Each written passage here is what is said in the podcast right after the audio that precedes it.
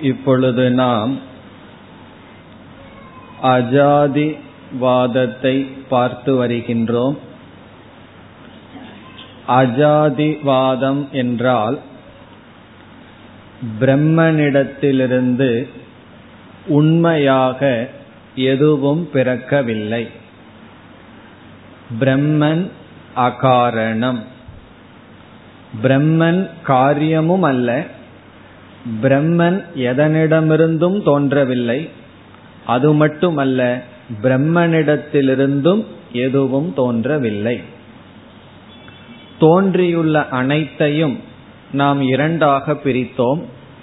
ஒன்று ஜீவன் இனி ஒன்று ஜெகத்.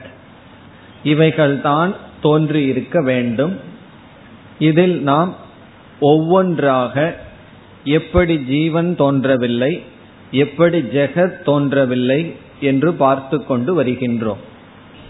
முதலில் யுக்தியை நாம் பிரதானமாக பயன்படுத்தி ஜீவன் எப்படி தோன்றவில்லை என்று பார்த்து பிறகு ஸ்ருதியினுடைய துணை கொண்டு எப்படி ஜீவன் தோன்றவில்லை என்று பார்த்து பிறகு அதே போல் யுக்தி ஸ்ருதியின் மூலமாக ஜெகத்தும் தோன்றவில்லை என்று பார்க்க போகின்றோம். அப்படி பார்த்து விட்டால் பிரம்மனிடமிருந்து எதுவும் வரவில்லை என்று சித்திக்கும் பொழுது பிரம்ம அகாரணம் என்பது சித்திக்கின்றது. அதுதான் அஜாதிவாதம். இதில் நாம் சென்ற வகுப்பில் ஜீவன் தோன்றவில்லை என்பதற்கு யுக்தி பிரதானமாக சில கருத்துக்களை பார்த்தோம். ஆகாசத்தை உதாரணமாக வைத்துக்கொண்டு ஜீவனுக்கு ஜென்மம் இல்லை எப்படி என்றால் கடாகாசம் தோன்றியது என்று சொல்வதைப் போல. பிறகு ஜீவனுக்கு மரணம் இல்லை. ஜீவனிடம் தர்மங்கள் இல்லை. ஜீவனிடம் பேதமில்லை. அசுத்தி இல்லை. பிறகு ஜீவன் செல்வது வருவது இவைகளெல்லாம் ஆகாசத்திற்கு நிகர் என்று பார்த்து முடித்தோம். இனி நாம் அடுத்தது என்ன பார்க்க வேண்டும் என்றால் ஜீவன் உண்மையில் தோன்றவில்லை என்பதற்கு நாம் ஸ்ருதி பிரமாணத்தின் மூலமாக இக்கருத்தை பார்த்தாக வேண்டும். இப்பொழுது நாம் தொடரலாம். சென்ற வகுப்பு வரை நாம் ஒன்பது காரிகையினுடைய தாற்பயத்தை பார்த்துள்ளோம். இனிமேல் என்ன வர வேண்டும் என்றால் ஜீவன் தோன்றவில்லை என்பதற்கு ஸ்ருதி பிரமாணம். அதற்கு முன் பத்தாவது காரிகையில் சுருக்கமாக மீண்டும் ஜெகத் தோன்றவில்லை என்று சொல்லப்படுகிறது. இந்த கருத்து பிறகு விளக்கப்பட இருக்கின்றது. ஆகவே பத்தாவது காரிகையை நாம் இப்பொழுது எடுத்துக்கொண்டால் அதில் ஷரீரம் தோன்றவில்லை. என்ற கருத்து வருகிறது. இந்த கருத்து இதற்கு பிறகு மீண்டும் நிலைநாட்டப்படும். பிறகு இங்கு என்ன செய்யப்படுகிறது என்றால் நாம் ஷரீரம் தோன்றவில்லை என்பதற்கு ஒரு விளக்கம் பார்த்தோம். எப்படி என்றால் பானை உருவாக்கப்படுகிறது. பானைக்குள் ஆகாசம் தோன்றியது என்ற விஷயத்தில் உண்மையில் ஆகாசம் தோன்றவில்லை. பானை தான் தோன்றியது. பானையின் அடிப்படையில் பார்க்கும் பொழுது ஆகாசம் தோன்றியதைப் போல் இருக்கிறது என்று பார்த்தோம். பிறகு ஒரு சந்தேகம் வந்தது பானை தோன்றுகிறதே என்றால் பானை சரீரத்துக்கு உதாரணம் ஆகாசம் ஜீவனுக்கு உதாகரணம் அப்பொழுது நாம் பார்த்தோம் ஆகாசத்தினுடைய காரியம்தான் பிருத்திவி. ஆகாசத்தினுடைய காரியம் வாயு வாயுவினுடைய காரியம் என்று படிப்படியாக வந்தால் ஆகாசமே பானையாக இருக்கின்றது. ஆகவே பானையும் தோன்றவில்லை என்று நாம் பார்த்தோம். அதற்கு வேறொரு உதாரணம் இங்கு எடுத்துக்கொள்ளப்படுகின்றது எப்படி என்றால் ஒரு கால் பானை ஆகாசத்தின் காரியம் என்பதை ஜீர்ணிக்க கடினமாக இருந்தால் இங்கு கௌடபாதர் சுலபமான உதாரணத்தை கூறுகின்றார். சங்காதாகா சொப்னவத். நாம் உடனே உதாரணத்தை மாற்றிக்கொள்ள வேண்டும். சொப்ன திருஷ்டாந்தத்திற்கு செல்ல வேண்டும். சொப்பனவத் சர்வே ஆத்ம மாயா விசர்ஜிதாகா. இப்பொழுது நாம் கனவு உதாரணத்திற்கு செல்கின்றோம். கனவு உதாரணத்தில் பார்க்கப்படுகின்ற அனைத்து பொருள்களும் மித்தியா. அதே போல் பார்க்கின்றவனும் மித்தியா. சரீரமும் மித்தியா அங்கு வஸ்துக்களும் மித்தியா என்று தைஜசனும் பொய் தைஜசனால் அனுபவிக்கப்படுகின்ற சூக்ம பிரபஞ்சமும் பொய் என்று ஜெகத் மித்யா ஜெகத் வெறும் பதார்த்தங்கள் அல்ல வெறும் தோற்றம் என்பதற்கு ஆகாச திருஷ்டாந்தத்திலிருந்து நாம் சொப்பன திருஷ்டாந்தத்திற்கு செல்கின்றோம். ஆகவே இங்கு கௌடபாதர் கனவை உதாரணமாக சொல்லி கனவில் பார்க்கப்படுகின்ற பொருள்களெல்லாம் எப்படி பொய்யோ அப்படி நாம் இங்கு பார்க்கப்படுகின்ற பொருள் பொய் என்று சொல்கிறார். இங்கு எப்படி நாம் புரிந்து கொள்ள வேண்டும் என்றால் கனவில் ஒரு தேகம் உருவாக்கப்படுகிறது. அந்த தேகத்திலிருந்து இந்த உலகத்தை பார்க்கும் பொழுதுதான் அந்த அனுபவிக்கின்ற சைத்தன்யத்துக்கு தைஜசன் என்ற பெயர் வருகிறது. இப்ப சைத்தன்யத்துக்கு தைஜசன் என்ற பெயர் வர காரணம் என்ன? சொப்பன உலகத்தில் இருக்கின்ற சொப்பன சரீரம். அதே போல் சைத்தன்யத்துக்கு விஸ்வன் என்று பெயர் வர காரணம் என்ன? என்றால் இந்த ஸ்தூல சரீரம். இந்த ஸ்தூல சரீரத்திலிருந்து உலகத்தை பார்க்கும் பொழுது சைத்தன்யத்திற்கு விஸ்வன் என்று பெயர். இனி தைஜசன் என்பவன் பொய் என்றால் தைஜசனுக்கு தைஜசன் என்கின்ற தன்மையை கொடுத்த சரீரமும் பொய்தான். அப்படி எந்த உபாதியானது சைத்தன்யத்துக்கு தைஜசத்துவம் கொடுத்ததோ அந்த உபாதியும் எப்படி கனவில் பொய்யோ அதே போல் பானையும் பொய் பானையினால் உருவான சிறிய ஆகாசம் என்பது பொய். அதே போல் இந்த ஜெகத்தும் இந்த சரீரமும் பொய்தான் என்று இங்கு குறிப்பிடுகின்றார். பிறகு இங்கு இனி ஒரு சந்தேகம் வருகின்றது. மனித சரீரம் பொய்யாக இருக்கட்டும். தேவ சரீரம் அது எப்படி பொய்யாக இருக்க முடியும்? உத்கிருஷ்டத்துவாத் என்பது சந்தேகம். உத்கிருஷ்ட சரீரம் மேலான தேவ சரீரம் அல்லது ஈஸ்வர சரீரம் அல்லது அவதாரத்தினுடைய சரீரம் அதுவும் பொய்யா? என்றால் இங்கு என்ன சொல்கின்றார்?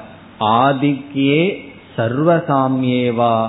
ஒரு சரீரம் மேலானதாக இருக்கலாம் அல்லது கீழானதாக இருக்கலாம். இரண்டு சரீரங்களும் மித்யா. மேலான சரீரம் பூஜைக்குரியதாக இருக்கலாம். கீழான சரீரம் பூஜைக்கு இல்லாததாக இருக்கலாம். ஆனாலும் மித்தியா என்று சொல்கின்றார். ஆகவே சரீரத்தில் இருக்கின்ற பேதங்கள் மித்தியா என்ற தன்மையிலிருந்து விலகி இல்லை. அது சரீரத்துக்குள்ள பேதம் இருக்கலாம். பேதம் இருக்கின்றது. மேலானது கீழானதெல்லாம் இருக்கின்றது. ஆனால் சரீரம் என்றால் அது மித்தியா என்று கூறுகின்றார். உண்மையில் இந்த கருத்து மீண்டும் பிறகு வர இருக்கின்றது. இனி நாம் நம்முடைய விசாரத்தினுடைய தொடர்ச்சி வருகின்றது. இடையில் கௌடபாத சரீரமும் மித்தியா என்று கூறியுள்ளார். பதினோராவது காரிகையிலிருந்து பதினாறாவது காரிகை வரை பதினொன்னிலிருந்து பதினாறாவது காரிகை வரை ஸ்ருதி பிரமாணத்தின் மூலமாக ஜீவ சிருஷ்டி நிஷேதம் செய்யப்படுகிறது. ஸ்ருதி பிரமாணேன ஜீவ சிருஷ்டி நிஷேதக. இதற்கு முன்னாடி நம்ம என்ன பார்த்தோம்? நான்கிலிருந்து ஒன்பது வரை யுக்தி பிரதானேன ஜீவ சிருஷ்டி நிஷேதக. யுக்தியில ஆகாசத்தை திருஷ்டாந்தமாக வைத்துக்கொண்டு ஜீவன் எப்படி தோன்றவில்லை என்று பார்த்தோம். இனி நாம் சுருத்தியினுடைய அடிப்படையில் ஜீவன் தோன்றவில்லை என்று பார்க்க போகிறோம். எப்படி ஏன் ஸ்ருதியினுடைய அடிப்படையில் பார்க்க வேண்டும் என்றால் சில ஸ்ருதி வாக்கியங்கள் ஜீவனுடைய உற்பத்தியை பேசுகின்றது. பொதுவாக ஸ்ருதியில் ஜெகத் உற்பத்தி தான் அதிகமாக பேசப்படும். எல்லா உபனிஷத்திலும் சிருஷ்டி என்றால் ஜெகத்தினுடைய சிருஷ்டி தான் பேசப்படும். ஆனால் ஆங்காங்கு சில இடங்களில் உபனிஷத்துக்களில் ஜீவ உற்பத்தியும் பேசப்பட்டிருக்கிறது. யதா சுதீப்தாத் பாவகாத் விஸ்புலிங்காகா சகசிரச பிரபவந்தே சரூபாகா அதெல்லாம் ஜீவ உற்பத்தி விஷயத்தில் குறிப்பிடப்படுகின்ற மந்திரங்கள். ஜீவனும் உற்பத்தி ஆயிருக்கின்றான் என்று பேசப்பட்டுள்ளது. அப்போ பூர்வபக்ஷி என்ன சொல்லலாம்? அஜாதிவாதம்னு சொல்கிறீர்கள் ஜீவனுடைய உற்பத்தி சாஸ்திரத்துல உபனிஷத்துல பேசப்பட்டிருக்கிறதே. ஆகவே நாம் பதில் கூறி ஆக வேண்டும். இங்கு கௌடபாதர் என்ன பதில் சொல்கிறார்? ஜீவ உற்பத்தி சுருத்தி இருக்கின்றது நாம் இல்லை என்று சொல்லவில்லை. ஆனால் அந்த ஜீவ உற்பத்தி ஸ்ருதி அது ஒரு பிரமாண வாக்கியம் அல்ல அணுவாத வாக்கியம். பிரமாண வாக்கியத்துக்கும் அணுவாத வாக்கியத்துக்கும் வேறுபாடு என்ன என்றால் பிரமாண வாக்கியம்னா நமக்கு அறிவை கொடுக்கும் வாக்கியம். எந்த ஒரு வாக்கியம் புதிதான ஒரு அறிவை கொடுக்குமோ அது பிரமாண வாக்கியம். அணுவாத வாக்கியம் என்றால் நம்முடைய அறியாமையை உபனிஷத் திரும்ப சொன்னால் அது அணுவாத வாக்கியம். தெரிஞ்சதையே திரும்ப சொன்னா அது அணுவாத வாக்கியம். நம்மிடம் இருக்கின்ற அறிவையே உபனிஷத் நமக்கு புகட்டினால் அதை உபதேசித்தால் அதை கூறினால் அது அணுவாத வாக்கியம். இப்ப இங்க நம்ம என்ன கூறுகின்றோம்?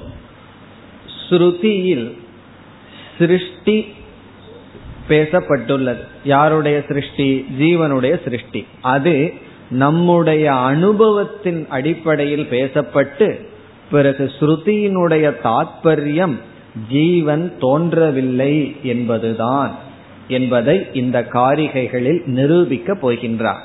உபனிஷத்துக்களில் ஜீவன் தோன்றவில்லை என்பதுதான் தாத்பரியமாக உபதேசிக்கப்படுகிறது.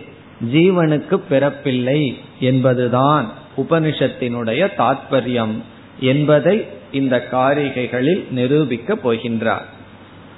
எப்படி என்றால் முதலில் மகா வாக்கியத்தை நாம் எடுத்துக்கொண்டு பார்க்கலாம். மகா வாக்கியத்தை எடுத்துக்கொண்டு பார்த்தால் மகா வாக்கியம் என்ன சொல்கின்றது? பிரம்மனும் ஜீவனும் ஐக்கியம் என்று சொல்கிறது. இதில் பிரம்மனும் ஜீவனும் ஒன்று என்றால் பிரம்மனை அஜம் பெறப்பட்டது என்று எல்லா சாஸ்திரங்களும் ஏற்றுக்கொள்கின்றன. பிரம்மத்தை யார் ஏற்றுக்கொள்கிறார்களோ அவர்களெல்லாம் பிரம்மன் பெறப்பட்டதுன்னு ஏற்றுக்கொள்கிறார்கள். பிரம்மனையே ஏற்றுக்கொள்ளாத சூன்யவாதிகளை பற்றியோ சார்வாகர்களை பற்றியோ இங்கு பேச்சில்லை. யார் பிரம்மனுடைய அஸ்தித்துவத்தை ஏற்றுக்கொள்கிறார்களோ அவர்கள் பிரம்ம அஜம் என்று ஏற்றுக்கொள்கிறார்கள். அப்படிப்பட்ட பிரம்மனும் ஜீவனும் ஒன்று என்றால் ஜீவன் எப்படிப்பட்டவனாக இருக்க வேண்டும்? என்றால் ஜீவனும் பெறப்பற்றவன். காரணம் என்ன? பிறப்பற்ற பிரம்மனுடன் ஐக்கியப்படுத்தியதனால். ஒரு அறிவாளிய பக்கத்துல வச்சுட்டு நீ இவனுக்கு நிகர் அப்படின்னு சொன்ன என்ன ஆகும்? நம்மளும் அறிவாளி. இனியொருத்தனை அறிவில்லாதவனை பக்கத்துல வச்சுட்டு நீ இவனுக்கு சமம்னு என்ன ஆகும்னா? அதே போல பெறப்பற்ற பிரம்மத்தினுடன் ஜீவனை ஐக்கியம் செய்வதிலிருந்து உபனிஷத் எதை காட்டுகின்றது? ஜீவ அஜன்ம. ஜீவனுடைய பெறப்பற்ற தன்மையைத்தான் காட்டுகின்றது என்று மகா வாக்கியமே நமக்கு எதை காட்டுகின்றது? ஜீவனுடைய பெறப்பற்ற தன்மையை காட்டுகின்றது. இது நமக்கு மிக தெளிவாக புரியும். ஒரு நிமிடம் யோசித்தால் புரியும். ஆனா கஷ்டம் என்னன்னா அந்த ஒரு நிமிடம் யோசிக்க மாட்டேங்கிறான். ஒரு நிமிஷத்துல உனக்கு புரிஞ்சிடும் யோசிச்சு பார்த்தான்னா. அந்த ஒரு நிமிஷம் யோசிக்கிறதுல தான் கஷ்டமே இருக்கு. அப்படி யோசித்து பார்த்தால் பிரம்மத்தை பெறப்பற்றது என்று ஏற்றுக்கொள்பவர்கள் ஜீவனை பிரம்மத்துடன் ஐக்கியம் செய்யும் பொழுது ஜீவனும் பெறப்பட்டதுதான் இது நமக்கு தெளிவாக விளங்குகிறது. இதைத்தான் சொல்ல போகின்றார். சில ஸ்ருதி வாக்கியங்களை எடுத்துக்கொண்டு அதை சற்று ஆழ்ந்து ஆராய்ச்சி செய்து பார்த்தால் எப்படி ஜீவன் பெறப்பற்றவன் என்று உபனிஷத் கூறுகிறது என்று நிலைநாட்டப் போகிறார்.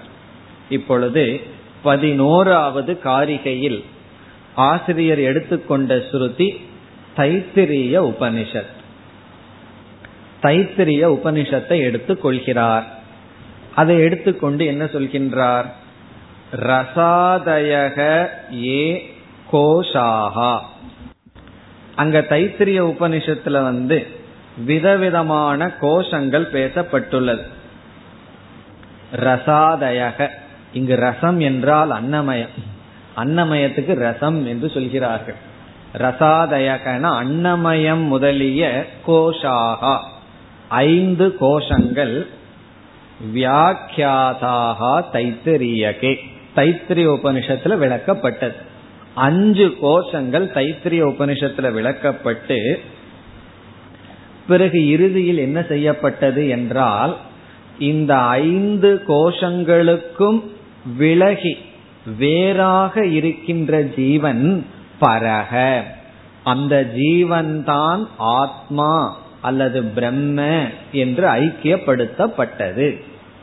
அஞ்சு கோஷத்தை அறிமுகப்படுத்தி அஞ்சு கோஷத்துக்கு வேறாக ஜீவக பரக ஆத்மா ஜீவன் பரபிரம்ம என்று ஐக்கியப்படுத்தப்பட்டது.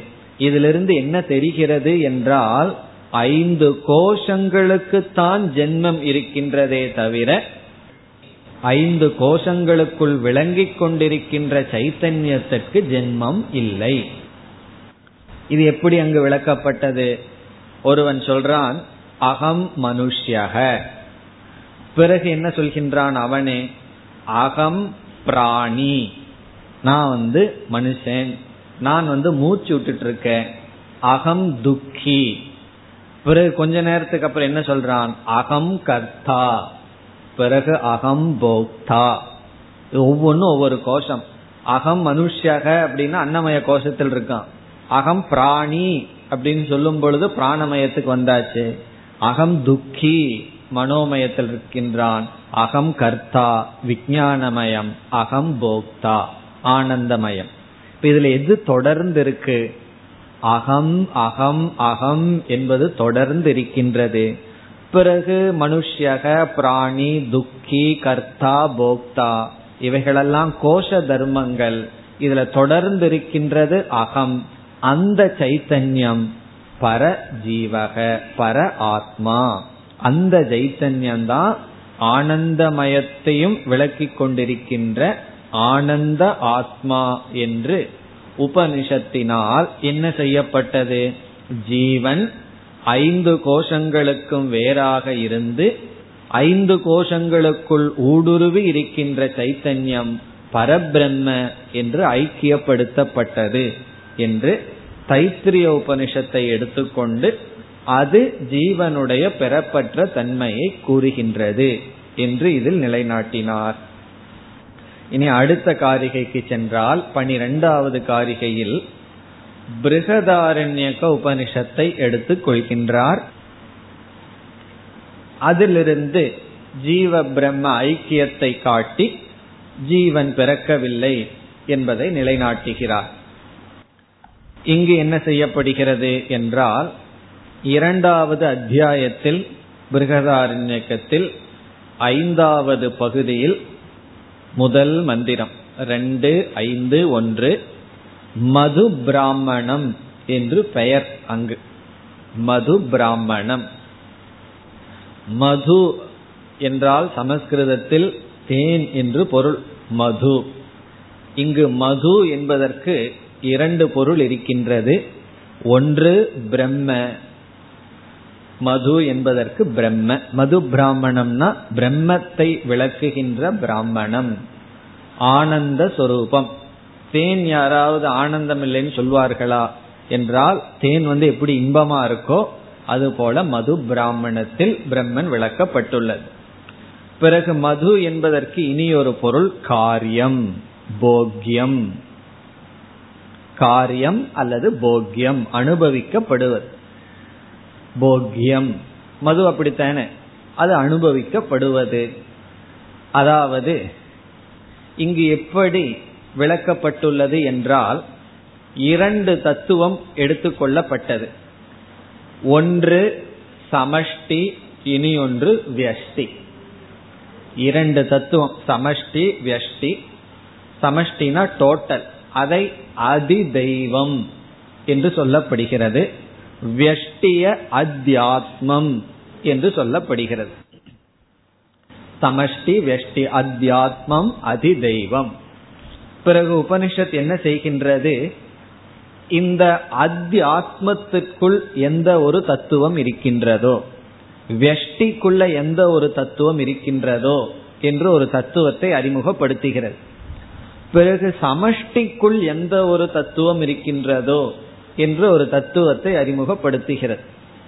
இப்ப சமஷ்டி வெஷ்டிக்கு உதாரணம் கூறுங்கள் என்றால் என்ன சொல்லலாம்? விஸ்வன் விராட். அல்லது சைஜசன் ஹிரண்ய கர்ப்பன் எல்லாம் படிச்சிருக்கோம்.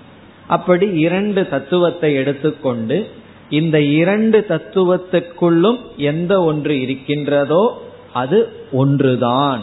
அது பிரம்ம என்று ஐக்கியப்படுத்துகின்றது அப்படி ஐக்கியப்படுத்தும் பொழுது சமஷ்டி வெஷ்டி என்று இந்த பிரபஞ்சம் இருக்கின்றதே என்று சந்தேகம் வரும் பொழுது உபனிஷத் அங்கு என்ன செய்கிறது? ஒன்று ஒன்றை சார்ந்திருக்கிறது. வெஷ்டி சமஷ்டியை சார்ந்திருக்கிறது. சமஷ்டி வெஷ்டியை சார்ந்திருக்கிறது. ஆகவே சார்ந்திருப்பது மித்தியா என்று சமஷ்டி வெஷ்டியினுடைய மித்தியாத்துவத்தை உபனிஷத் காட்டுகிறது. இப்ப ரெண்டு பேர் இருந்தால் ஒன்றை ஒன்று சார்ந்திருந்தால் அது மித்யா ஒரு ஆசிரமத்துல ஒரு சாமிஜி ஒரு அஞ்சாறு பேர்த்த வச்சு ஏதோ வகுப்பு சொல்லி கொடுத்துட்டு இருந்தார் அதுல ஒரு பிரம்மச்சாரி சொன்னார் என்னன்னா இந்த சுவாமிஜி இப்படி இருக்காருன்னா அது காரணம் என்னன்னா? நாங்க தான் அப்படின்னார். காரணம் என்னன்னா எங்களை வச்சு தானே பணம் எல்லாம் வாங்குறாரு. நாலு பேர்த்த படிக்க வச்சுட்டு இருக்கோம் அப்படின்னு சொல்லித்தானே அவருக்கு பணம் வருது. அதனால இன்னைக்கு அவர் கார்ல போறாருன்னு சொன்னா அது காரணம் யாருன்னா? நாங்க தான் அப்படின்னு ஒரு பிரம்மச்சாரி சொன்னாராம். எப்படி படிப்பு வர அவருக்கு? அப்படி இது என்ன அவர் என்ன சார்ந்திருக்கார்? சுவாமி என்ன சொல்றார்? நீங்கெல்லாம் என்ன சார்ந்திருக்கீங்க? நான் இங்க எங்கேயோ போய் கிளாஸ் எல்லாம் எடுத்து யஜ்யம் எல்லாம் பண்ணி டொனேஷன் வாங்கிட்டு வந்து உங்களுக்கு கொடுக்கறேன்னு இவரு சொல்றாரு. அங்க இருக்கிறவங்க சாப்பிட்டு என்ன சொல்றாங்க?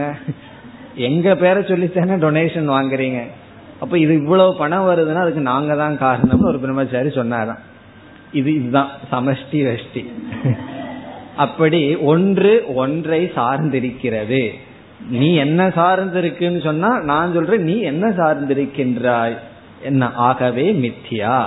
இப்ப ஆசிரமம் மித்தியா. அப்படி இங்கு என்ன செய்யப்படுகிறது? பிருத்திவி எடுத்துக்கொள்ளப்படுகின்றது. உதாரணமா இயம் பிருத்திவி சர்வேஷாம் பூதானாம் மது. இந்த பிருத்திவி என்னன்னு சொன்னா எல்லா ஜீவராசிகளுக்கும் போக்கியமாக இருக்கிறது. இப்ப இந்த பிருத்திவி வந்து நமக்கெல்லாம் போக்கியமாக இருக்கின்றது. பிறகு அஸ்யை பிருத்திவியை சர்வாணி பூதானி மது. பிறகு என்ன ஆகுதுன்னா மாறி போகுது நம்மெல்லாம் இந்த பிருத்திவி அனுபவிக்கிறோம். பிறகு பிளேட் மாறுது. பிருத்திவி நம்மை அனுபவிக்கின்றது. கடைசியில் இறந்ததுக்கு அப்புறம் யாரை அனுபவிக்கிறான் நம்ம பிருத்திவி தானே அனுபவிக்குது. அப்படி இந்த பிருத்திவி நமக்கு மதுவாக இருக்கின்றது. நாம் இந்த பிருத்திவிக்கு மதுவாக இருக்கின்றோம். இப்படி உபனிஷத் பல மந்திரங்கள்ல ரெண்டு தத்துவத்தை எடுத்துட்டு ஒன்றை ஒன்று சார்ந்திருக்கின்றது. அதத்தான் இங்க கௌடபாதர் துவயோர் துவயோர் மது ஞானே அப்படின்னு சொல்றார். இரண்டு இடங்களில் இரண்டு இரண்டு ஸ்தானங்களில் இரண்டு இரண்டு ஸ்தானங்களில் இங்கு இரண்டு ஸ்தானம்னா சமஷ்டி வியஷ்டி என்று இரண்டு ஸ்தானங்களில் அந்த இரண்டு ஸ்தானங்களும் மித்தியா என்று அந்யோன்ய ஆசிரியத்தை காட்டி மித்தியா என்று நிரூபித்து பிறகு அதற்குள் இருக்கின்ற ஆத்மா ஒன்று என்று ஐக்கியம் செய்கின்றது. இவ்விதம் பிருகதாரண்யக்கத்தை எடுத்துக்கொண்டு அதில் ஜீவ பிரம்ம ஐக்கியம் செய்வதனால் ஜீவ சிருஷ்டி மித்யா அல்லது ஜீவ சிருஷ்டி என்பது இல்லை என்று நிலைநாட்டுகின்றார். இனி அடுத்த காரிகைக்கு வந்தால் பூர்வபக்ஷம். பூர்வபக்ஷி என்ன சொல்கின்றான்? உபனிஷத்துல வந்து ஜீவனுடைய சிருஷ்டியும் பேசப்பட்டுள்ளது. பிறகு ஜீவ பிரம்ம ஐக்கியமும் பேசப்பட்டுள்ளது. உங்களுக்கு வந்து ஐக்கியத்துல அட்டாச்மெண்ட் வந்துடுது. அதனால என்னன்னா நீங்கள் என்ன செய்கிறீர்கள்? சிருஷ்டி வாக்கியத்தை எப்படியோ பொய்னு சொல்கிறீர்கள். ரெண்டு இருக்கும்போது ஒரு பகுதியை மட்டும் நீங்கள் எடுத்துக்கொண்டு இனியொரு பகுதியை நீங்கள் எடுத்துக்கொள்ளவில்லை. அர்த்த ஜரதிய நியாயம்னு சொல்றது. ஒருத்தன் கோழி வாங்கினா சாப்பிடணும்னு ஆசை அதே சமயம் முட்டை சாப்பிடணும்னு ஆசை. என்ன முடிவு பண்ணா? பாதி கோழிய சாப்பிட்டுருவோம். பாதி கோழிய முட்டைக்கு வச்சுக்கலான்னா அது எப்படி? முடியாதோ? அதே போல உபநிஷத்துல ரெண்டு வாக்கியம் இருக்கு. என்னன்னா ஒரு வாக்கியம் வந்து ஜீவனுடைய சிருஷ்டிய சொல்லுது இனி ஒரு வாக்கியம் ஐக்கியத்தை சொல்லுது. நீங்க ஐக்கியத்தை மட்டும் எடுத்துட்டு சிருஷ்டிய விட்டு விடுகிறீர்களே என்றால் அதற்கு பதில் இனிமேல் சொல்ல போகின்றார். இப்ப என்ன செய்யணும் என்றால் கொஞ்சம் யோசிக்கணும். கொஞ்சம் மீமாம்ச பண்ணணும்னு சொல்ற. வெறும் உபனிஷத்து வாக்கியத்தை கேட்டா மட்டும் உனக்கு அர்த்தம் புரிஞ்சிடாது அதுல கொஞ்சம் மீமாம்ச பண்ணணும். அதுல கொஞ்சம் விசாரம் செய்ய வேண்டும். இது உபனிஷத்து மட்டுமல்ல. யார் என்ன சொன்னாலும் அந்த வார்த்தையை எடுத்துட்டு கொஞ்சம் சிந்திக்கணும். அந்த வார்த்தையினுடைய பாவார்த்தம் என்ன? என்ன ஆட்டிடியூடில் அதை சொல்றார். அதை நம்ம எப்படி பொருள்படுத்தணும்னு சிந்திக்கணும். இது ஒரு ஆர்ட் இது ஒரு கலை. இதை நம்ம வேதாந்தம் படிச்சாவே ஓரளவுக்கு நம்ம புரிஞ்சுக்கணும். எல்லாருடைய பிரச்சனை என்ன தெரியுமோ? அவன் இப்படி சொன்னான். அந்த வார்த்தையை எடுத்துட்டே நம்ம ரகலையில் இருக்கோம். அந்த வார்த்தை எந்த பேக்ரவுண்ட்ல சொன்னா எந்த தூண்டுதல்ல சொன்னா அதுக்கு எவ்வளவு முக்கியத்துவம் கொடுக்கணும் எவ்வளவு சத்தியத்துவம் கொடுக்கணும் இப்படி எல்லாம் சிந்திக்க ஆரம்பிச்சோம்னு வச்சுக்கோமே யாருடைய வார்த்தையினாலையும் நம்ம தவறான ஒரு கன்க்ளூஷனுக்கு வரமாட்டோம். இப்ப இந்த சம்ஸ்காரத்தோட உபனிஷத்துக்குள்ள போனதுனாலதான் அதே தப்ப பண்றோம். வெளியே வந்து ஒவ்வொரு வார்த்தையும் தப்பு தப்பா புரிஞ்சிட்டு இருக்கோம் அதே எண்ணத்துல உபனிஷத்துக்குள்ள போனதுனாலதான் இத்தனை மதங்கள் வந்திருக்கு. அதனால இங்க என்ன சொல்றார்? கொஞ்சம் மீமாம்சை செய்யணும். உபனிஷத்து வாக்கியங்கள் எடுத்துட்டு கொஞ்சம் ஆராய்ச்சி பண்ணணும். இங்க என்ன சொல்றார்? ஜீவாத்மாவுக்கும் பரமாத்மாவுக்கும் அனன்யத்துவம் பேசப்பட்டுள்ளது.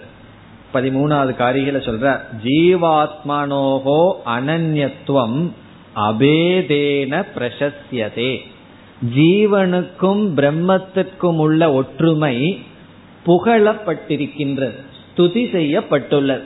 அபேதம்தான் உயர்ந்தது அபேதத்துலதான் சுகமுண்டு என்றெல்லாம் ஸ்துதி செய்யப்பட்டுள்ளது. பிறகு என்னன்னா நானாத்துவம் நிந்தியதே. ஜீவனுக்கும் ஈஸ்வரனுக்கும் அல்லது பிரம்மத்துக்கும் உள்ள பேதமானது நிந்தனை செய்யப்பட்டிருக்கிறது. உபனிஷத்தை நிந்திக்கிறது நிந்தித்துள்ளது. ஜீவனுக்கும் ஈஸ்வரனுக்கும் அல்லது பிரம்மத்துக்கும் உள்ள பேதத்தை உபனிஷத் நிந்தனை செய்துள்ளது.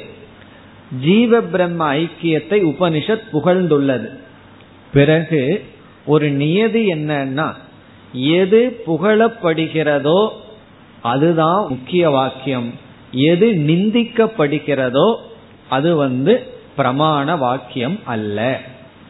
எது புகழப்படுகிறதோ அதுதான் முக்கியம். எது நிந்திக்கப்படுகின்றதோ அது பிரமாணம் அல்ல. அட்வர்டைஸ்மெண்ட்லையும் கூட ஒரு சோப்பை வந்து கொடுக்கறான்னு சொன்னா முதல்ல என்ன பண்ணுவான் தெரியுமா? வேற ஏதாவது சோப்பை அறிமுகப்படுத்துவான். வேற ஏதாவது சோப்பை அறிமுகப்படுத்தி அதுல நிந்தனை பண்ணுவான். இந்த சோப்பை யூஸ் பண்ணி பாருங்க அந்த அழுக்கு அப்படியே இருக்கு. பிறகு தன்னுடைய சோப்பை அறிமுகப்படுத்தி இதுல பாருங்க அழுக்கு போகுது. அதே தான் உபனிஷத்து பண்ணது அல்லது உபனிஷத் சீக்கிரட்டை தான் அங்கேயும் பண்ணுகிறார்கள் ஒன்னு அறிமுகப்படுத்தி அதை நிந்தனை பண்ணி பிறகு இனி ஒன்னு அறிமுகப்படுத்தி அதை வந்து புகழ்றது. சில பேர் அப்படித்தான். ஒரு சாமிஜி மேல ஓவர் பற்று வந்துடும் அதனால என்னன்னா இனி ஒரு சாமிஜிய சொல்லி அவரை கொஞ்சம் உங்க மாதிரி எல்லாம் அவருக்கு அறிவில்லைன்னு கொஞ்சம் நிந்தனை பண்ணி பிறகு புகழ்றது. அது சாமிஜி விஷயத்துல பண்ணாம இருந்தா நல்லது. அப்படி எல்லா இடத்திலையும் ஒருத்தரை புகழணும்னு சொன்னா இனி ஒருத்தரை இகழ்றது தான் ஒரு மீன்ஸா இருக்கு. அதே தான் உபநிஷத்திலையும் செய்து என்றால் நது தத் த்விதீயமஸ்தி என்று பிருகதாரண்யத்தில் இரண்டாவது கிடையாது என்று நிந்தனை. நது தத் த்விதீயமஸ்தி. த்விதீயாத்வை பயம் பவதி. இதுக்கு மேல எப்படி வந்து நிந்திக்க முடியும்? இருமையிலிருந்து தான் பயம் தோன்றுகிறது. உதரம் அந்தரம் குருதே அததஸ்ய பயம் பவதி. இது எங்க தைத்திரியத்துல. உதரம் அந்தரம் யாராவது சிறிதளவாவது பேதத்தை ஏற்படுத்தினால் அவர்களுக்கு பயம் வருகின்றது. இதம் சர்வம் எதயமாத்மா என்றெல்லாம் சொல்லி பிறகு மிருத்யோச மிருத்யும் கச்சதி. மரணத்திலிருந்து மரணத்திற்கு போகின்றான். ய இக நானா இவ பஷ்யதி. யார் இங்கு வேற்றுமையை பார்க்கிறார்களோ அவர்கள் மரணத்திலிருந்து மரணத்துக்கு செல்கிறார்கள். இதெல்லாம் என்ன வார்த்தைகள்? உபனிஷத் பேதத்தை நிந்திக்கின்ற வார்த்தைகள். இப்படி பல இடங்களில் பேதமானது நிந்திக்கப்பட்டுள்ளது. பிறகு எங்கு அபேதம் புகழப்பட்டுள்ளது என்றால் பிரம்மவேத பிரம்மைவ பவதி. இந்த ஜீவன் பிரம்மத்தை அறிந்தால் பிரம்மனாகவே ஆகின்றான். பிரம்மவேத பிரம்மைவ பவதி. ககவேத யார் அறிபவன் என்றால் ஜீவன். இந்த ஜீவன் பிரம்மத்தை அகம் என்று புரிந்து கொள்ளும் பொழுது பிரம்மனாகின்றான். பிரம்மவித் ஆப்னோதி பரம். பிரம்மத்தை அறிந்தவன் பரத்தை அடைகின்றான். சோஷ்ணுதே சர்வான் காமான். பிறகு அகம் விரக்ஷஸ்ய ரேரிவா. நான் வந்து இந்த உலகத்துக்கே ஆதாரமாக இருக்கின்றேன். இப்படிப்பட்ட சொற்களினால் உபனிஷத் என்ன செய்கின்றது? ஜீவ பிரம்ம ஐக்கியத்தை புகழ்கின்றது. இதெல்லாம் ஸ்துதி வாக்கியம் அகம் விரக்ஷசிய ரேரிவாங்கிறதெல்லாம் ஸ்துதி வாக்கியம் காரணம் என்ன? சர்வான் காமான் அஷ்ணுதேங்கிறதெல்லாம் ஸ்துதி வாக்கியம் அதுல பிரயோஜனமும் இருக்கின்றது ஸ்துதியும் இருக்கின்றது. ஆகவே எதை எடுத்துக்கொள்ள வேண்டும்? ஜீவனுக்கும் பிரம்மத்திற்கும் உள்ள ஐக்கியத்தை எடுத்துக்கொள்ள வேண்டுமே தவிர ஜீவனுக்கும் பிரம்மத்திற்கும் உள்ள வேற்றுமையை எடுத்துக்கொள்ள கூடாது. பிறகு எதற்கு வேற்றுமை போதிக்கப்பட்டுள்ளது? என்றால் அதை அடுத்த காரிகையில் சொல்கின்றார். பிறகும் சொல்ல போகின்றார். ஒரு உபாயமாக இது பேசப்பட்டுள்ளது என்று சொல்ல போகிறார். இப்ப பதிமூன்றாவது காரிகையில் எது புகழப்படுகின்றதோ அங்கு தாற்பயம் இருக்கின்றது. எது இகழப்படுகிறதோ எதற்கு இகழப்படுகிறது? தாற்பயம் இல்லை என்று காட்ட இகழப்படுகின்றது. அதை கூறுகின்றார். உங்களுக்கு வேறு ஒன்றை ஞாபகப்படுத்த வேண்டுமென்றால் உபக்கிரம உபசம்ஹாரம்னு ஆறு விதமான லிங்கம் படிச்சிருக்கோம். அதுதான் இங்கு கௌடபாதரால் குறிப்பிடப்பட்டுள்ளது. பிறகு அடுத்தது பதினான்காவது காரிகைக்கு சென்றால் இங்கு என்ன சொல்கின்றார்? ஜீவனுக்கும் ஈஸ்வரனுக்கும் உள்ள பேதமானது ஞானத்துக்கு முன் பேசப்பட்டுள்ளது ஏற்றுக்கொள்ளப்படுகிறது. ஜீவாத்மனோகோ பிருத்தத்துவம். ஜீவனுக்கும் பிரம்மத்திற்கும் உள்ள வேறுபாடு ஞானத்துக்கு முன் பிராக் உற்பத்தேகே பிரகீர்த்திதம். ஞானத்துக்கு முன் ஏற்றுக்கொள்ளப்படுகின்றது. ஞானத்துக்கு முன்னாடி பேதம் இருக்கிறது நல்லதுதான். ஞானத்துக்கு பிறகு அவைகள் ஏற்றுக்கொள்ளப்படவில்லை. அவைகள் என்ன ஆகின்றது என்று சொல்கிறார். எப்படி என்றால் நம்ம ஒரு உதாரணத்தை பார்ப்போம். நம்ம என்ன சொல்றோம்? சிங்கம் வருகிறது அப்படின்னு சொல்றோம்.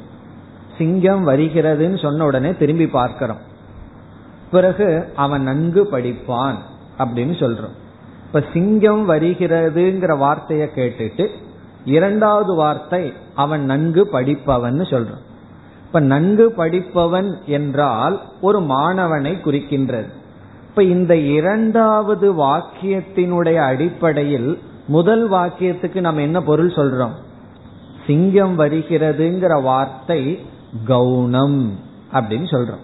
கவுனம் என்றால் அது ஒரு உதாரணமாக சொல்லப்படுவது அதுல தாத்பரியம் இல்லை. இப்ப சிங்கம் வருகிறதுன்னு சொல்லிட்டு ஒருத்தன் ஓடுறான்னு வச்சுக்கோமே அப்ப என்ன அர்த்தம்னா சிங்கம் தான் வருது அங்க கவுனம்னு சொல்லிட்டு இருக்க கூடாது பிறகு என்ன ஆயிரும்? கவுனம்னு சொல்லிட்டு இருந்தா நம்ம லைஃபே கவுனம் ஆயிரும். ஆகவே சிங்கம் வருகிறதுங்கிற முதல் வாக்கியத்தினுடைய அர்த்தம் இரண்டாவது வாக்கியத்தை பார்க்கும் பொழுது அது கவுனம்னு முடிவு பண்றோம். அதே போல ஜீவனுக்கும் ஈஸ்வரனுக்கும் உள்ள சம்பந்தம் இறுதியாக ஐக்கியம் என்று சொல்வதிலிருந்து அதற்கு முன் பேசிய பேதமானது கவுனம் ஆகின்றது. அதைத்தான் கூறுகின்றார் பவிஷ்யத் விருத்தியா? பவிஷ்யத் விருத்தியா கௌணம் தது. ஜீவனுக்கும் பிரம்மத்துக்கும் வர இருக்கின்ற ஐக்கியத்தின் அடிப்படையில் இருவருக்கும் உள்ள வேற்றுமையானது கவுனம் கவுனம்னா முக்கியம் அல்ல அதை அப்படியே ஏற்றுக்கொள்ள கூடாது என்று சொல்கின்றார். இப்ப இவ்விதம் இந்த ரெண்டு காரிகைகளில் பதிமூன்று பதினான்கில் உபனிஷத்தினுடைய வாக்கியத்தை கேட்டு அதை சற்று விசாரம் செய்துதான் முடிவு செய்ய வேண்டுமே தவிர அதை கேட்டவுடனே என்ன அர்த்தம் வருதோ அதை எடுத்துக்கொண்டால் தவறு வரும் என்று காட்டினார். இனி பதினைந்தாவது காரிகையில் மீண்டும் உபனிஷத் வாக்கியத்திற்கு வருகின்றார். சாந்தோக்கியத்திற்கு வருகின்றார். சாந்தோக்கியத்தில் பலவிதமான உதாரணங்கள் கொடுக்கப்பட்டு மிருல்லோக மிருத்துனா களிமண் லோகம் என்றால் உலோகம் இரும்பு தங்கம் முதலிய உலோகங்கள். கொடுக்கப்பட்டு காரியம் மித்யா என்று நிலைநாட்டப்படுகிறது. சாந்தோக்கியத்திலேயே நமக்கு வந்து களிமண் உதாரணம் கிடைத்துள்ளது. மிருத்திகா இத்தியேவ சத்தியம். இந்த களிமண்ணு தான் சத்தியம் பானைகள் எல்லாம் மித்தியா என்று சொல்லப்படுகிறது. ஒரு கால் ஜீவன் பிரம்மத்தினுடைய காரியமாக இருந்தால் ஜீவனெல்லாம் பிரம்மத்தினுடைய காரியம்னு சொன்னாலும் கூட சிதாபாசத்த காரியம் என்று நீங்கள் சொன்னால் நாங்க என்ன சொல்றோம்? அந்த காரியம் மித்யா இருக்கிறது பிரம்மன் ஒன்றுதான். காரியம் என்பது மித்யா. காரியம்ங்கிறது ஒரு பொருள் அல்ல. வெறும் நாமரூப மாத்திரம். அதை இங்கு காட்டுகின்றார். மிருல்லோக விஸ்புலிங்காத்யைகி யா சிருஷ்டிகி உதிதா. இப்ப மிருல்லோகம்னா களிமண் முதலிய உதாரணங்களை கொண்டு. உபனிஷத்து வந்து களிமண் உதாரணம் இரும்பு உதாரணம் இவைகளையெல்லாம் கொண்டு எந்த காரிய காரணத்தை எல்லாம் அறிமுகப்படுத்தி காரியம் மித்யா என்று நிலைநாட்டி காரணத்தை தான் சத்தியம் என்று கூறுகிறது என்று சொல்கின்றார். இப்ப இந்த இடத்துல கடைசியா ஒரு சந்தேகம் வரலாம். எதற்கு இந்த சிருஷ்டிய பேசணும்? எதற்கு கடைசியில மித்தியான்னு சொல்ல வேண்டும்? என்றெல்லாம் நமக்கு சந்தேகம் வரலாம். அதனால ஒரு முக்கியமான வரி பதினஞ்சாவது காரிகையில வருகின்றது. இரண்டாவது வரி அடிக்கடி சங்கரர் அதை குறிப்பிடுவார். உபாய சோவதாராய நாஸ்தி பேத கதஞ்சன. அவதாராய உபாயக. ஒரு உண்மையை புரிஞ்சு கொள்வதற்காக உபாயமாக இவைகள் பேசப்பட்டுள்ளது. உண்மையில் பேதம் கிடையாது. பல இடங்கள்ல இதை சொல்லுவார். இவைகள் உபாயம். என்ன உபாயம்? இந்த காரிய காரண பாவத்தை எல்லாம் அறிமுகப்படுத்துறது ஒரு ஸ்டெப்பிங் ஸ்டோன் ஒரு உபாயம். இங்கு என்ன உபாயம்னு இப்பொழுது பார்க்கலாம். காரியம் காரணம் என்று தத்துவத்தை அறிமுகப்படுத்தி என்ன நிலைநாட்டப்படுகிறது என்றால் இரண்டு கருத்து நிலைநாட்டப்படுகிறது. இது ரொம்ப முக்கியமான கருத்து. எப்பெல்லாம் உபாயமா காரிய காரணம் சொல்லப்படுதோ அங்கு இரண்டு கருத்து நிலைநாட்டப்படுகிறது. முதல் கருத்து காரியம் மித்யா. காரியம் நாஸ்தி. அது முதல் கருத்து. காரியம்னு ஒண்ணு கிடையாது. இதுதான் காரிய காரணத்தை உபனிஷத் சொல்வதனுடைய தாற்பயம் அல்லது சிருஷ்டியினுடைய தாற்பயம் எப்படின்னா பத்து கிலோ களிமண்ணிலிருந்து ஒரு முப்பது பானைகள் செய்திருந்தால் அந்த பானைங்கிறது ஒண்ணு கிடையாது இருக்கிறது களிமண் மட்டும்தான். ஆகவே என்ன நிலைநாட்டப்படுகிறது? காரியம் ஒண்ணு கிடையாது. அது எப்படி நிலைநாட்டப்படுகிறது? வாச்சாரம்பணம் விகாரோ நாமதேயம். விகாரம் காரியம் என்பது நாம மாத்திரம். இது எதற்குனா அகில பிரபஞ்சத்துக்கும் இதுதான் உதாகரணம். பிறகு காரிய காரண பாவனையில இனி ஒரு இரண்டாவது முக்கியமான கருத்து என்னவென்றால் காரியம் காரணாத்மகம் என்று நிலைநாட்ட. முதல்ல வந்து காரியம்ங்கிறதே ஒன்று கிடையாது மித்தியா. இரண்டாவது காரியம்ங்கிறது காரணம்தான். காரியம் சத்தியம். எப்படின்னா காரண ரூபமாக பார்க்கும் பொழுது காரணாத்மகம். காரியம் காரணமாகவே இருக்கின்றது. அப்பொழுது ஜீவனுக்கும் ஈஸ்வரனுக்கும் நாம் சம்பந்தம் சொல்லும் பொழுது ஜீவன் ஈஸ்வராத்மகம் அல்லது பிரம்மாத்மகம். ஜீவன் வந்து பிரம்மந்தான் அல்லது ஜீவத்துவம் என்பது காரியம் என்றால் மித்தியா. இந்த காரிய காரணத்துல ரெண்டு ஆப்போசிட்டான கருத்தை நம்ம நிலைநாட்டுறோம் ஜஸ்ட் ஆப்போசிட்டான கருத்து. எப்படின்னா காரியம் ஒண்ணுமே இல்ல மித்தியா. இனி ஒரு ஆங்கிள் பார்த்தா காரியம் சத்தியம் காரணம்தான் அங்கு இருக்கின்றது அதனாலதான் பார்த்தோம்னா ஜெகத் மித்தியா அப்படின்னு சொல்லப்படும். ஜெகத் பிரம்மமயம் என்று சொல்லப்படும். இந்த சத்தை எடுத்துட்டோம் அப்படின்னா இதெல்லாம் பிரம்மன் தான் அல்லது இங்க ஒன்றுமே இல்லை. ஒரு கோணத்துல ஜீவன்கிறது இல்லைன்னு சொல்லலாம். அல்லது ஜீவனே பிரம்மன்னு சொல்லலாம். என்று ஒன்னா ஜீவன்கிறது இல்லை. ஜெகத்துங்கிறது இல்லை. நாம ரூபத்தை பார்க்கும் பொழுது. அல்லது ஜெகத் அல்லது ஜீவன் பிரம்மன் தான் இவைகள் பிரம்மன் என்று பிரம்மத்தை நிலைநாட்ட அல்லது தோன்றுகின்ற நாணாத்துவத்தை நீக்க காரிய காரண பாவம் உபாயமாக பேசப்படுகிறது. இப்ப அவதாராய இந்த உபாயம் எதற்குனா ஒன்றை நிலைநாட்ட எதை நிலைநாட்ட? இருமைகள் தெரிந்தால் அது இல்லை என்று நிலைநாட்ட பிறகு இருமைகளை நீக்கியதற்கு பிறகு ஐக்கியப்படுத்த. ஆகவே காரிய காரண பாவத்துல நம்ம மித்தியாத்துவத்தை நிலைநாட்டுகின்றோம். இரண்டு ஐக்கியத்தை நிலைநாட்டுகிறோம். ஐக்கியத்துக்கும் காரிய காரண பாவம் மித்யாத்துவத்துக்கும் காரிய காரண பாவம் கடக பானையும் களிமண்ணும் ஒன்று. ஐக்கியமும் நடக்குது. பானைங்கிறது இல்லை என்று நீக்கவும் படுகிறது. இதற்குத்தான் இங்கு காரிய காரண பாவம் உபனிஷத்தில் பேசப்பட்டுள்ளதே தவிர நாஸ்தி பேத கதஞ்சன. எந்த விதத்திலும் பேதம் கிடையாது. இவ்விதம் பேசி பிறகு பதினாறாவது காரிகைக்கு வந்தால் இங்கு என்ன சொல்கின்றார்? உபனிஷத்துல விதவிதமான உபாசனைகள் பேசப்பட்டுள்ளது. இங்க ஒரு யோகி வருகின்றான் நமக்கு பூர்வபக்ஷியா. கடைசியா பூர்வபக்ஷியா நிக்கிறது யாருன்னா? ஏதாவது யோகி வந்து நிற்பான் இவங்களை எல்லாம் முடிச்சதற்கு பிறகு. இவன் என்ன சொல்றான்? விதவிதமான உபாசனை எல்லாம் பேசப்பட்டிருக்கே. அந்த உபாசனை பேசப்பட்டாலே உபாசியம் உபாசகங்கிற பேதம் இருந்துதானே ஆகணும். நீ ஈஸ்வரனை தியானி அப்படின்னு சொன்னா ஈஸ்வரன் உனக்கு வேறையா இருந்தா தானே தியானிக்க முடியும். நீ உன்னையே தியானின்னு சொல்ல முடியாது. அப்படி உபாசனையெல்லாம் பேசப்பட்டிருக்கே அப்ப பேதம் இருந்துதானே ஆக வேண்டும். என்றால் இங்கு என்ன சொல்கின்றார் இங்கும் உபாசனை உபாயமாக சொல்லப்பட்டுள்ளது.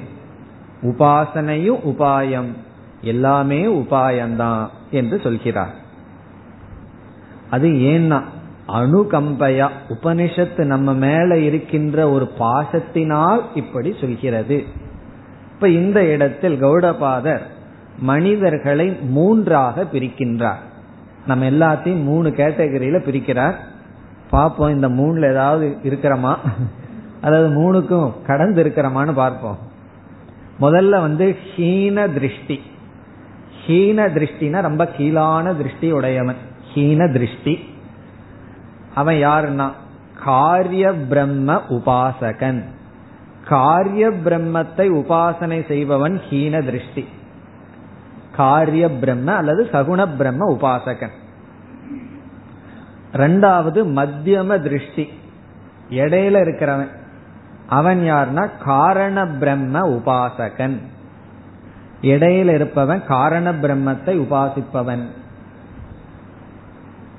மூணாவது யாருன்னா உத்கிருஷ்ட திருஷ்டி. உத்கிருஷ்ட திருஷ்டினா மேலான திருஷ்டி உடையவன் அத்வைத பிரம்ம தர்ஷனசீலக அத்வைத பிரம்மத்தை அறிந்து கொள்கின்றவன். உத்கிருஷ்ட திருஷ்டி. அதத்தான் இங்கு சொல்கின்றார். ஹீன மத்தியம உத்கிருஷ்ட திருஷ்டயக.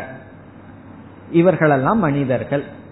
இப்ப ஹீன திருஷ்டின்னு சொன்னா அவனுக்கு சகுண பிரம்மன் தான் சகுண பிரம்மன் சொன்னா அதுவும் வெளித்தோற்றத்துக்கு வந்த இஷ்ட தேவதை. இவைகளை எல்லாம் அவன் உபாசனை செய்து கொண்டு இருப்பான். மத்தியம திருஷ்டின்னு சொன்னா அவனுக்கு சூக்மமான காரண ரூபமான அகங்கிரக உபாசனைன்னு வித விதமா இருக்கு. பிறகு உத்கிருஷ்ட திருஷ்டி என்பவன் யார்? ஜீவ பிரம்ம ஐக்கியத்தை புரிந்து கொள்பவன். இங்கு என்ன சொல்றார்? இந்த முதல் இரண்டு மனிதர்களுக்காக உபாசனையானது படியாக சொல்லப்பட்டுள்ளது. இப்ப ஹீன திருஷ்டிக்கும் மத்தியம திருஷ்டிக்குமாக இது சொல்லப்பட்டுள்ளது. சில ஆள்கள் இருப்பார்கள் திருஷ்டியே இல்லாத ஆளுகள் அந்தர்கள். அவங்க என்ன பண்ணணும் முதல்ல அவங்களுக்கு கண்ணு வரட்டும். அதற்கப்புறம் இது வரட்டும். உபாசனைனா திருஷ்டி இருக்குன்னு அர்த்தம். தியானிக்கிறதுக்கே சக்தி இல்லாத ஆளுகளுக்கு என்ன பண்ணணும்னா அவர்களுக்கு கர்மயோகம். இப்ப கர்மயோகம்ங்கிறது வந்து உபாசகர்களுக்கும் கீழ் இருக்கிற நிலை அவர்களுக்கு எந்த திருஷ்டியும் கிடையாது. அவர்கள் முதல்ல திருஷ்டி அடையணும். என்ன திருஷ்டி அடையணும்? ஹீன திருஷ்டி ஆகணும். அதற்கப்புறம் மத்தியம திருஷ்டி. அவர்களுக்காக உபாசனை சொல்லப்பட்டுள்ளது என்று இந்த பதினாறாவது காரிகை வரை கௌடபாதர் என்ன செய்கின்றார் என்றால் ஜீவன் தோன்றவில்லை. ஸ்ருதியின் அடிப்படையில் என்று நிலைநாட்டி விட்டார். இனி அதற்கு பிறகு என்ன வரணும் ஜெகத் தோன்றவில்லை யுக்தியின் அடிப்படையில் பிறகு ஸ்ருதியின் அடிப்படையில் வரணும் அதற்கு முன்னாடி இனி ஒரு டாபிக் வருகின்றது அதுவும் மிக முக்கியமான கருத்து. பதினேழு பதினெட்டு பத்தொன்பது. இந்த மூன்று காரிகைகளில் மிக அழகான ஒரு கருத்தை கௌடபாதர் சொல்கிறார். இந்த மூணு முக்கியமான காரிகைகள். அதற்கு பிறகு ஜெகத் நிஷேதம் வரும். யுக்தி ஸ்ருதி துவாரா. இங்கு என்ன சொல்கிறார் என்றால் அத்வைதிகளுக்கு விரோதி இல்லை. இதுதான் இதனுடைய சாரம். அத்வைதிகள் யாருடனும் விரோதிக்க மாட்டார்கள். அஜாத சத்ருகு. அத்வைதம் நம்ம படிச்சுட்டோம்னு வச்சுக்கோமே என்ன ஆகும்னா நமக்கு எனிமையே இருக்க மாட்டார்கள். யாரோடத்திலையும் சண்டை போட்டுக்க மாட்டோம்னு அர்த்தம். சில சமயம் கிளாஸுக்கு வர்றதுக்கே ரகல பண்ணிட்டு தான் வந்து ஆகணும் ஆனா இங்க கௌடபாதர் அப்படி சொல்ற அத்வைதிகளுக்கு விரோதி கிடையாது. துவைதிகளுக்கு விரோதி உண்டு. இந்த மூணு காரிகையினுடைய சாரம் துவைத மதம் அசாது. துவைத மதம் வந்து அசாது. அது சரியல்ல. இருமையை பற்றி பேசுபவர்களுடைய கருத்து தவறு. பிறகு அத்வைதிகளுக்கு விரோதி இல்லை. இந்த ரெண்டு கருத்து தான் பேசுற. இப்ப நம்ம அதனுடைய தாற்பயத்தை பார்ப்போம். துவைத மதம் அசாது. அதற்கு என்ன காரணம்? துவைதிகளினுடைய கருத்து தவறு. அதற்கு என்ன காரணம் என்றால் முதல் காரணம் சாஸ்திர உபபத்திபியாம் ந அவதாரிதம். சாஸ்திரத்தினுடைய துணை கொண்டும் தர்க்கத்தினுடைய துணை கொண்டும் அவர்களுடைய கருத்து நிலைநாட்டப்படவில்லை. சாஸ்திரத்தினுடைய அடிப்படையிலும் அவர்கள் தர்க்கமும் கூட ஒழுங்கா பண்ணா பரவாயில்ல. அதுவும் ஒழுங்கில்லை. தர்க்கத்தினாலும் அவர்களுடைய கருத்தானது நிலைநாட்டப்படவில்லை. இதனுடைய அர்த்தம் என்னன்னா துவைத மதத்தினுடைய இருக்கின்ற குறையை நாம தர்க்கத்திலையும் காட்டலாம் சாஸ்திரத்தின் மூலமாகவும் காட்டலாம். உன்னுடைய துவைத மதம் தவறு தர்க்கத்தின் மூலமா நிலைநாட்டலாம். என்னுடைய அத்வைதத்தை தர்க்கத்தின் மூலமா நிலைநாட்ட முடியுமா இல்லையாங்கிறத பத்தி பேச்சில்லை உன்னோடது தப்புன்னு என்னால நிலைநாட்ட முடியும். பிறகு என்ன சொல்லுவான்? தர்க்கத்தினால எங்களது நிலைநாட்ட முடியாதுங்கிறது எங்களுக்கு பெருமைன்னு சொல்ல போறோம். உன்னுடைய மதம் தவறுன்னு தர்க்கத்தில் நிலைநாட்டலாம். பிறகு சாஸ்திரத்தின் மூலமாகவும் நிலைநாட்டலாம். ஆனா இந்த இடத்துல கௌடபாதர் சொல்ற ஒரு யுனிக் காரணம் என்னன்னு சொன்னா துவைதிகளினுடைய மதம் தவறு. அதற்கு காரணம் துவைத ஞானத்துக்கு பிறகும் அவர்களிடம் ராகத்வேஷம் இருப்பதனால். துவைதினாம் மதம் அசாது ராகத்வேஷ சத்வாத். ராகத்வேஷம் அவர்களிடம் இருப்பதனால் அவர்களுடைய மதம் தவறு. இதுதான் ஒரு முக்கியமான கருத்தை இங்க சொல்ற. இது என்ன என்றால் இப்ப வந்து ஒருவர் சொல்ற துவைதி சொல்றான் இந்த நான் ஒரு தத்துவத்தை உங்களுக்கு உபதேசம் பண்றேன்.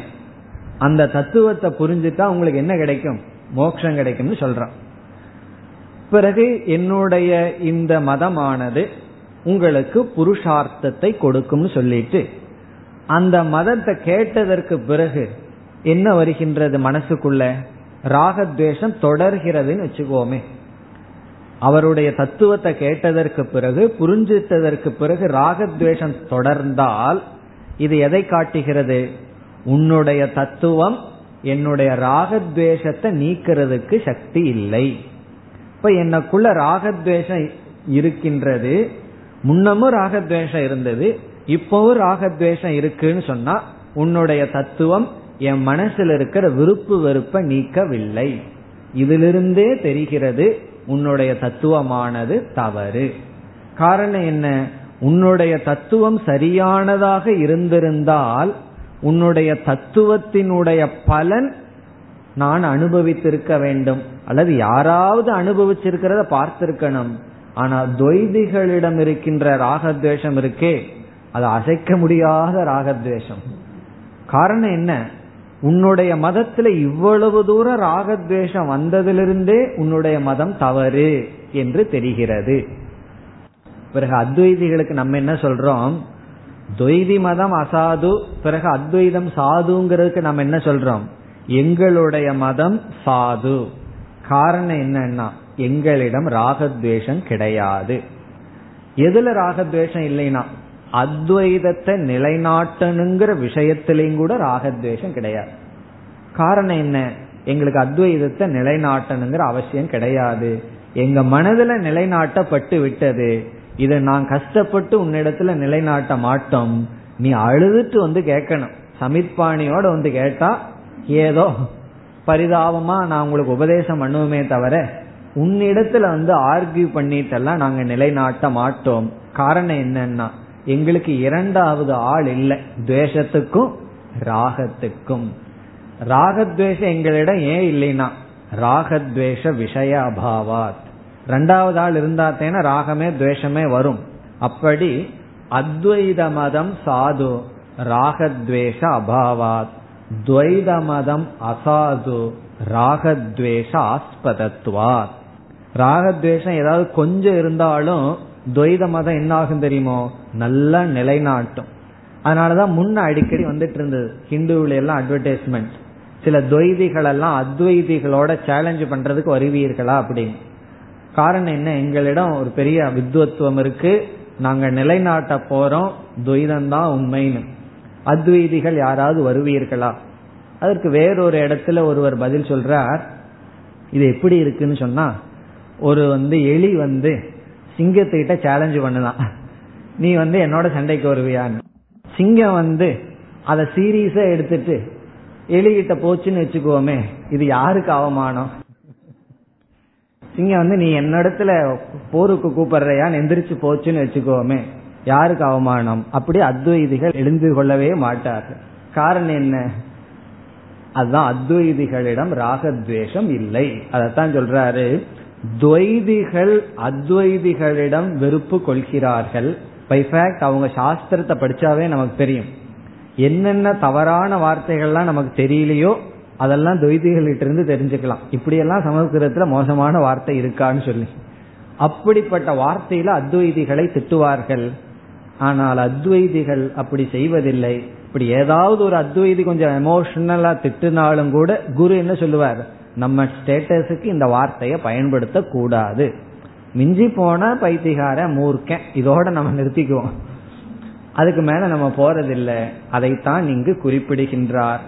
பிறகு இனி ஒரு காரணமும் சொல்கின்றார் அத்வைதம் அசாது என்பதற்கு. எப்படி என்றால் அத்வைதம் என்பது உண்மை துவைதம் என்பது அத்வைதத்தினுடைய காரியம் என்று சொல்றார். காரியத்தோட காரணம் எப்பாவது கோவிச்சுக்குமா? கண்டிப்பா கோவிச்சுக்காது. அப்ப என்ன சொல்றோம்? அத்வைதம் காரணம் அத்வைதம் தான் மூலம் துவைதம் காரியம். காரியம்னு என்ன? அஜானத்தினுடைய காரியம். அதனால நமக்கு துவைதத்து மேல வெறுப்பில்லை. துவைதம்ங்கிறது ஒரு ஸ்டெப்பிங் ஸ்டோன் ஒரு படியை போல. என்று இந்த மூன்று காரிகைகளில் துவைத மதம் அசாது என்றும் அத்வைத மதம் சாது என்றும் நிலைநாட்டுகின்றார் மேலும் அடுத்த வகுப்பில் தொடரலாம் ॐ पूर्णमधपूर्णमिधम्पूर्णापूर्णमुदच्छते पूर्णस्य पूर्णमादाय पूर्णमेवावशिष्यते ॐ शान्ति शान्ति शान्तिः